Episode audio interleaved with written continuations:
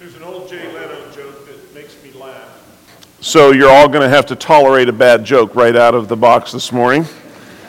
Actually, it has a point, I promise. Two guys are out hunting.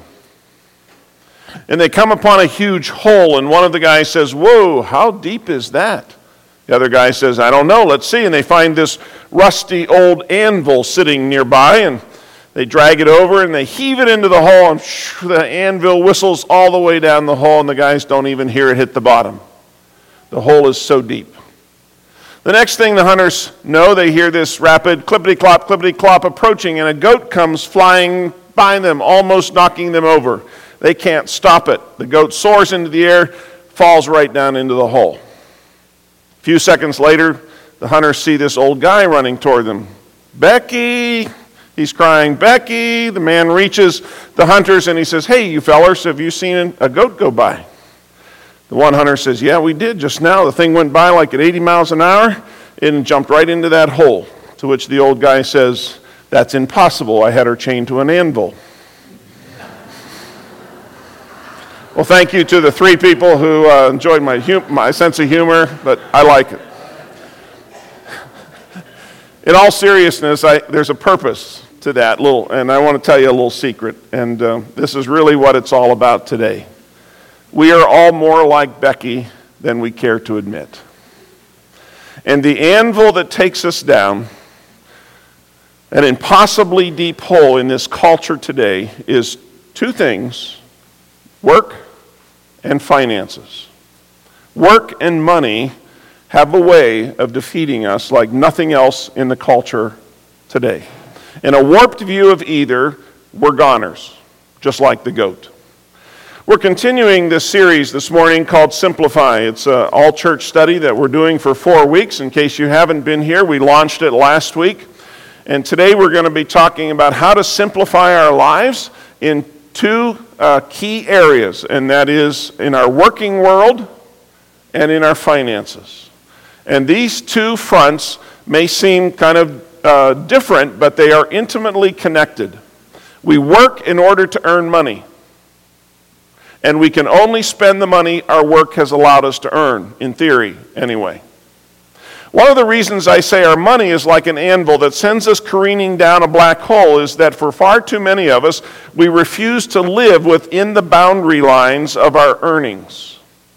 And instead of learning to be content with the provision that God has provided us, we say, No, I think I know better what I need to buy, even if it means that I need to go into debt to do that.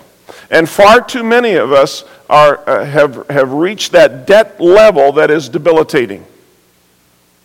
It is single handedly robbing so many people of peace and joy in their life. And as it relates to our working world, I hear far too many stories of people who are discontented in their jobs. So today we're going to talk about how to evaluate your job's effectiveness and how to make a change if that time has come to relaunch your career. You've probably noticed that when you hate your job, all of life feels like drudgery, doesn't it? Likewise, when you're up to your eyeballs in debt or when your spending in, is selfish and out of control, something in your soul always feels just a little bit off, or maybe a lot off for some of us. On the flip side, when we are thriving at work and when we're following God's principles for managing our money, we find ourselves breathing deeply of an inner peace uh, that we so desperately crave.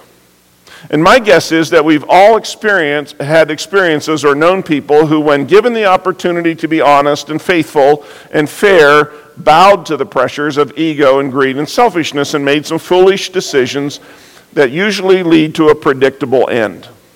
And the truth is, when we reject God's ways, that's usually how we end up. Sooner or later, in some uh, in some way that we're not uh, pleased with, that's not giving us peace and joy in life. What I'd like to do today is to work our way through a series of alignments related to achieving satisfaction both with our job and with our money. Now, alignment is a useful thing. If you've ever driven a vehicle that is misaligned, you know how much effort it takes to overcome the car's tendency to pull to either the left or to the right. And you and I are sort of like that car. When we are living in alignment with God's purposes, we're able to track straight and true along the path that God has laid out for us to walk. When we're living out of alignment, we find ourselves veering off course, one way or the other. All throughout Scripture, we're encouraged to keep our feet on the path of righteousness, which means the path of right living, the path that honors God.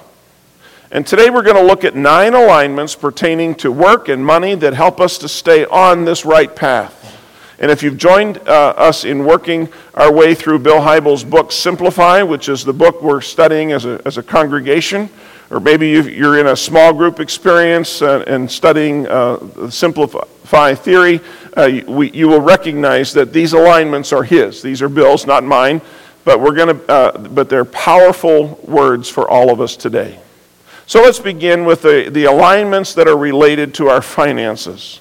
And the first alignment regarding our finances is this simple acknowledgement, this simple belief that all we have comes from God. All we have comes from God. In our culture, we tend to be suckers for a rags to riches story. We love to hear the, about the young person who grows up in a rough neighborhood and overcomes a thousand obstacles, eventually rising to become the CEO of a successful company.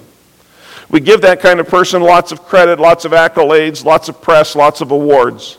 But here's what we must not forget. When that person takes the stage to, to, to uh, receive their umpteenth award, what do they do? They thank a whole slew of people.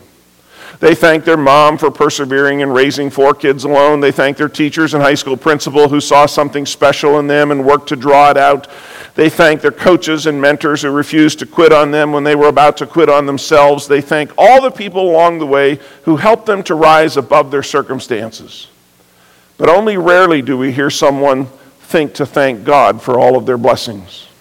And if you and I are honest, we, we also have a whole slew of people to thank our parents, teachers, bosses, mentors, coaches, neighbors, extended family members, friends all play a part in who we are today. And guess who's behind all of that investment?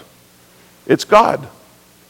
God knew you, the scripture says, before you were born.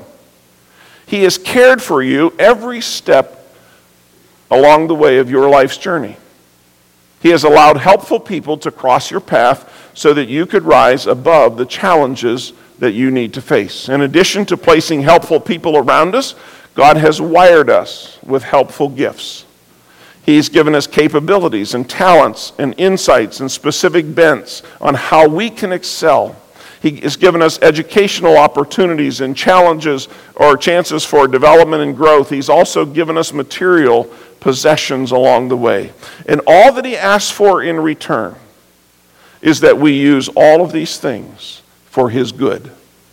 He asks that we be grateful for all the marvelous things we have our talent, our possessions, our network of friends, and He asks us to just stop and say thanks. People who are living in alignment financially are those who recognize that all we have is, is a direct result of our Heavenly Father. And they know that they're not self made people. The second alignment pertaining to our finances is this I live joyfully within God's current provision for my life. You know what kills financial alignment faster than anything else? It is discontentment. Discontentment says, I don't have enough. Discontentment says, what I don't, what I do have is, is not nice enough, it's not new enough, it's not big enough, it's never enough. Discontentment says, I want what he has. I deserve what she has. Discontentment says, I know I can't afford this, but I've already decided that I want to buy it. Discontentment says, I worked hard to be able to buy nice things, and so I'm going to. Discontentment says, nobody's going to take care of me if I don't take care of me. Discontentment says, once I get this, then I'll be happy. I'm not asking for the world, I just want a little bit more. You know what kills discontentment faster than anything else? Contentment. Isn't that brilliant? Contentment. Any guess as to how we get to the place of contentment? By practicing gratitude. We practice gratitude like it's our job because truthfully according to scripture it is our job. 1 Thessalonians 5:18 says be thankful in all circumstances for this is God's will for you who belong to Christ Jesus. Gratitude says thank you God a million times over. Thank you for seeing my need and promising to provide for me. Th- knowing that God is the true provider, gratitude says I trust you God. What I have is enough. What I have is big enough and new enough and sufficient enough for my real needs. Gratitude says, I don't have to live in want. I don't have to covet what somebody else has. I don't have to keep up with the spending habits of other people. I refuse to go into debt to buy something I can't afford. And gratitude says, God sees me, He cares for me, and He provides for me. Gratitude says, I know that happiness comes only from God. Gratitude says, I'm simply a manager of all these resources and I've trained myself to live in contentment. God says to us in the scripture, prove yourself faithful in the small things so that in the big things you will be found faithful as well. Whatever your provision level today is, insist on being content there. Here's the third financial alignment I honor God by giving the first tenth of all my earnings to God's purposes in the world. Now, I'd like to tell you how many conversations over the years I've had with people, individuals, or couples that ended with these words. And then we started tithing. And that one act of faith has changed everything in our life. Show me someone who is faithful to give the first tenth of their earnings to God's work through the local church, and I will show you a person who has radically simplified their life. Not any tenth, but the first tenth. Not 9%, not 8%, not 3%, but the first tenth. People who give the first tenth of their earnings to God's kingdom have clean hands and light hearts, and they sleep a lot easier. Why? Because they are obeying Scripture. And because they are walking by faith, because they are trusting God to do what He says only He can do. You see, we serve a God who sustains all of creation by a simple act of His will. And only God can feed thousands of people with a few loaves and two fish. Only God can part the waters of a sea and rescue an entire nation that is being chased. Only God can raise a dead person to life again so that he can walk and talk. And only God can do the things that you and I need desperately done in our life. The stuff of miraculous multiplications, the stuff of radical rescues and dead things coming to life. Who among us hasn't had at some time or another more dollar more debt than dollars at the end of the month, right? We've stared down unexpected expenses. We've realized there, where's the money coming from that's going to be able to cover this? Who hasn't given in and bought something unnecessary despite money being tight? See, we all veer off course from time to time. But God says you can get back on track today. And the best place to start is with tithing declaring to yourself, to your family, and even to your money that as for you and your house, God is in charge. You want good God stories to tell about how you achieve mastery over your finances? Give God the first tenth of your income and stand back and watch what God will do. The fourth alignment and is this I set aside a portion of all my earnings into a savings account for emergencies for giving opportunities, and for my later years. After we've given our first 10% to God through the local church, we take that second 10% and we give it to ourselves. You heard me right. Pay yourself. Put that second 10% into a savings of some sort, knowing that you'll probably need it someday because water heaters break and cars need repaired. Medical emergencies rise, taxes increase. There are a thousand ways that a financial winter may come to us.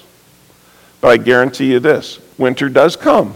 The easy breezy days of financial summertime don't last forever. Winter's going to come, and when it does, we know we can be steady because we've planned for it, we're ready, we're okay. Pay yourself with the same discipline that you pay your tithe. Do it each time, do it on time, whether you're in the mood to do that or not. It makes a difference. And then finally, the fifth alignment related to our money is this live each day with an open ear toward heaven, eager to respond to any whisper of God regarding your resources. This is where things get fun. And I want to tell you a story. It's about a pastor who was working on his sermon one day in a small neighborhood diner.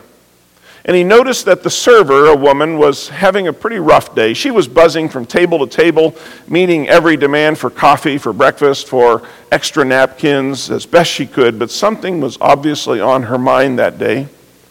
The pastor had seen uh, her check her phone a couple of times, and, and at one point she was scurrying back to the kitchen and, and she looked at her phone, and something she saw, whether it was a text or an email, stopped her just up short. And Whatever the news was, it caused her appearance to just totally cloud over. Her eyes began to well up with tears. She didn't have time to linger, so she put the phone back in her pocket and quickly resumed her duties. Pastor was partway through his preparation that morning when he sensed a whisper from God. And as he describes it, God asked him to stop working on his sermon at that moment and write this woman a note of encouragement.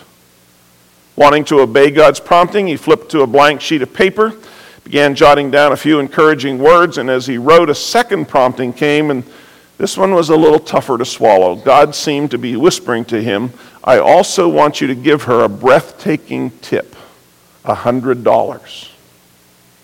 Now, this pastor was a frugal kind of guy. A hundred bucks was a lot of money for him to part with, but he was absolutely sure that that's what God was asking him to do. And so, with a quivering hand, he began counting out the bills in his wallet. He wasn't even sure he had that kind of money on him, but he did. And so, after uh, subduing his shock and after he gathered his materials together, he anchored the note and the tip under his empty coffee cup and he left the diner, knowing that he'd done exactly what God had asked him to do that day. But the story doesn't end there. A week later, this pastor was back in that same neighborhood diner. He was being waited on by the same person. After he finished his breakfast, as he was gathering his papers to leave, the server stopped by his table and she handed him a card and she said, Read this sometime later. Guess what it said? That morning, the previous week, her husband had just informed her that she would be served with divorce papers that day, that he was leaving her, their marriage was over. And her note ended with these lines That day was one of the worst days of my life. But then I found your note and your financial gift, and it reminded me that God is faithful and God will provide for me. It's true, isn't it? God will take care of us.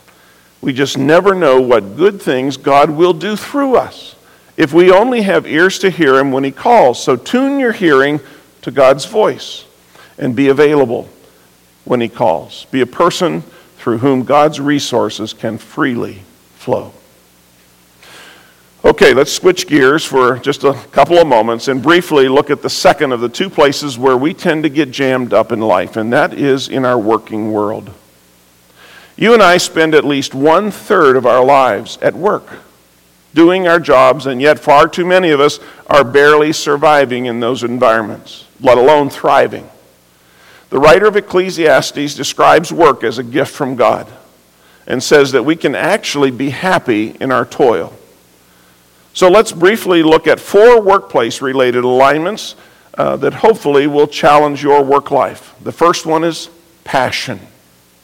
Someone once said that passion is energy.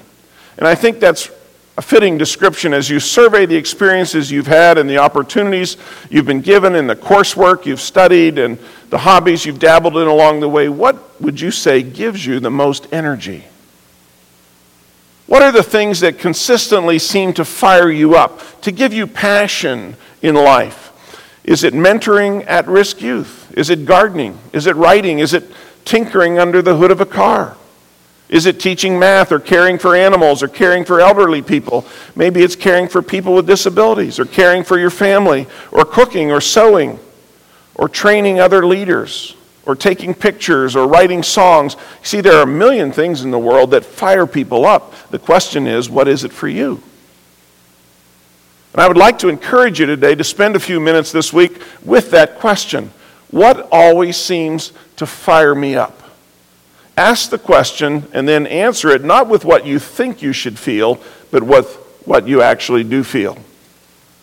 And take a closer look at the current job you have.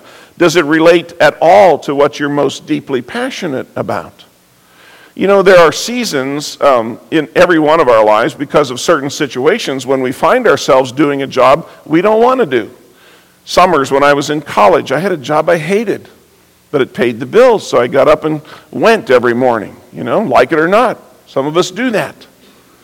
But let's be clear, I'm not asking you to quit your job today just because it doesn't perfectly align with what you're passionate about.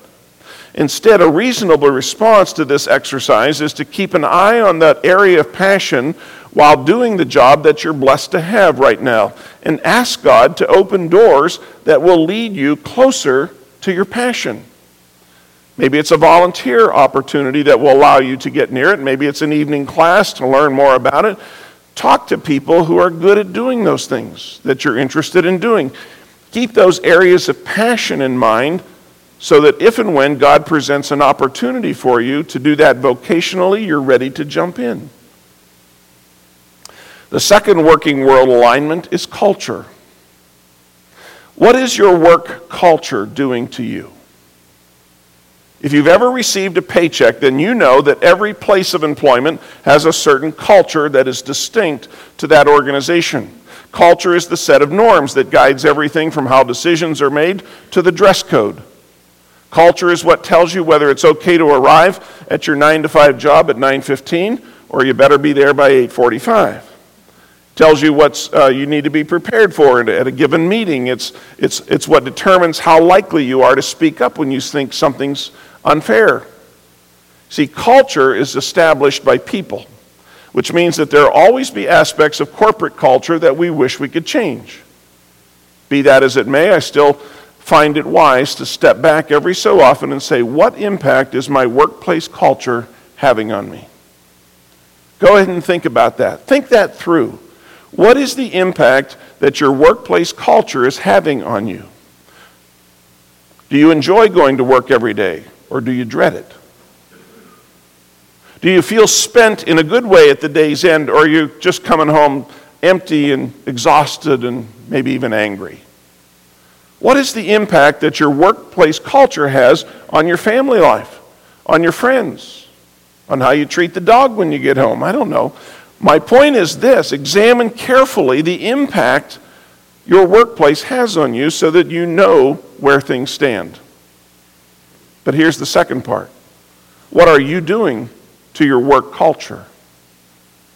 In my leadership experience, I find there are really two kinds of employees. One type makes the culture better, the other makes it worse. Another brilliant insight today, isn't it? There are people who are either culture builders or culture busters. And once you've assessed the impact that your culture or your workplace culture is having on you, I strongly encourage you to consider the impact that you are having on that culture. Now, it's easy to draw up a list of all the ways that our workplace culture is awful, but what you would be overlooking is the second part. How are you affecting the culture? Do you add to the culture or do you take away from it? Do you bring life and energy to the culture, a sense of diligence and expertise, or are you just an outright drain to everybody around you? Here's what I know every one of us can do better on this front, and until we rightly assess how we are adding vibrancy and vitality to the workplace culture, we've only addressed half the equation. If your workplace culture is broken, first consider how you can help to fix it. Maybe it's just showing up on time. Maybe it's coming to work with a teachable spirit or being a person who's true to their word. Find ways to encourage your boss, even if that person is a little tough to get along with. Don't be a gossip. Be honest in your dealings with people. Smile a little instead of playing Candy Crush on your breaks, you know, go see if there's something you can do to encourage someone else who's having a problem or some issue that you can help solve. Even if your colleagues begin to look at you like you're crazy, choose to be a culture builder. And then only after you've racked up some time in that culture building camp can you sort out what really still remains broken in the culture you serve. And if you find that brokenness is just too much to take, Maybe it's time to ask God to uh, begin to open a door of departure for you so that you can preserve your own health and vitality in your own spirit. If, on the other hand, you discover that you're part of the problem, then ask God for wisdom and grace on how to stay in the culture building uh, method, mode there. Here's the third working world alignment, and, it's, and I, I refer to it as challenge. It's always good to strike the right balance between being dangerously over challenged and being under challenged in our work. And only you can manage that dynamic. If the organization where you work is known for using and abusing, you know, its staff, 80-hour work weeks, substandard benefits, modeling uh, inappropriate moral conduct and dishonesty and all that kind of stuff, then consider what you can do to take responsibility for standing up and saying enough is enough. Or if you're struggling in a job that underutilizes your skills and your initiative and your expertise, maybe begin praying that God will lead you to a role that's a better fit. But again, only you can manage this stuff. Only you know what's right for you. And the fourth and final work world alignment is compensation. There's this age old balance in the workplace that most of us try to strike, even if it's subconsciously. We want to love what we do, and we want to get paid a lot of money to do it. Am I right? That's why so many educators get incredibly fired up about pouring knowledge into the minds and hearts of the next generation, but incredibly frustrated sometimes about not receiving a better wage to do it. And by contrast, we have professional athletes in this country signing contracts that will net them hundreds of millions of dollars to entertain us and play a sport they're passionate about. But for the rest of us, sometimes we love what we do, but realize we're not receiving a fair exchange for doing that. Sometimes we don't necessarily love what we do, but there's a hefty paycheck, so we keep doing it. I want to close with a story. I want to give you just a capsule of a story from, it's really a fantastic story written in the book of Acts, chapter 12, about the Apostle Peter's unexpected prison break. And in this story, we find King Herod, and he's on a rampage and he's going after church members, and Herod has no use for any of Christ's followers, and he is committed to getting rid of, getting rid of every Christian. He's just murdered James, the apostle, and now he's thrown Peter in jail. And just to be sure that there's not going to be any funny business, he assigns 16 guards to Peter's cell. And as the story goes, one night Peter's sleeping, and an angel of the Lord appears right by his side and wakes him up and shakes him and says, Hurry up, get up. And the shackles that had him bound to the nearby guards inexplicably fell away as the angel said, Get dressed, Peter, get your shoes on. And stunned, Peter does just what the angel says. And the angel then told Peter to grab his coat and follow him out of the jail. And I'm sure Peter must have been flabbergasted at this mind blowing turn of events, but he is smart enough to follow even though he can't explain what just took place. And the scripture tells us that the next morning the entire jail is in an uproar as, it is, as it's discovered that Peter's gone. And how did he get out when 16 strong guards were guarding him? What kind of magic trick was this? And you know, as I read that story again, I can't help but think how God wants freedom for all of us. God's intention for us has always been not to be bound, whether that's literal bondage or bondage of some figurative type, whether it's in our work or our finances or whatever it is. So if you're if you are in that bondage today to your workplace or to your finances, know that God stands ready to set you free. And all he asks of you is the same thing that he asked of Peter that day, and that is to get up quickly and be willing to follow by faith. Nobody is going to achieve all of these nine alignments for us. That is the work that is ours alone to do. Will you do it? That's the question. Will you stop acting as if uh, you're in, in, destined for imprisonment and instead begin to live a life of freedom? It is ours, just as it was Peter's, and that's our destiny. All that remains is that we get up and go. We resolve in our hearts that today we're going to make a change to live in alignment in all of these areas once and for all. And we go by faith. We say, Heavenly Father, only you know the parts of my work and the parts of my money world that are imprisoning me.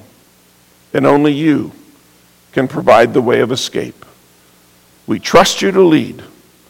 I want to trust, I, want to commit uh, to you that I'm going to be a follower this day and then move out in faith toward the land of freedom. Let's pray. God, I know that today's subject matter is sensitive, and when we talk about our work or our money, we're talking about some very personal things. And I'm grateful that you have already gone before us in this conversation and you are prepared to lead the way. We give your spirit full leeway today to shift our attitudes, to shift our assumptions, to empower us to change our habits and our plans, and to show us where true freedom is found, which is always in your will and in your plan. So never, never in our human schemes. Today, we, we want you to know that we love you, we trust you, and we welcome you to help us change. Through Christ our Lord, we pray. Amen.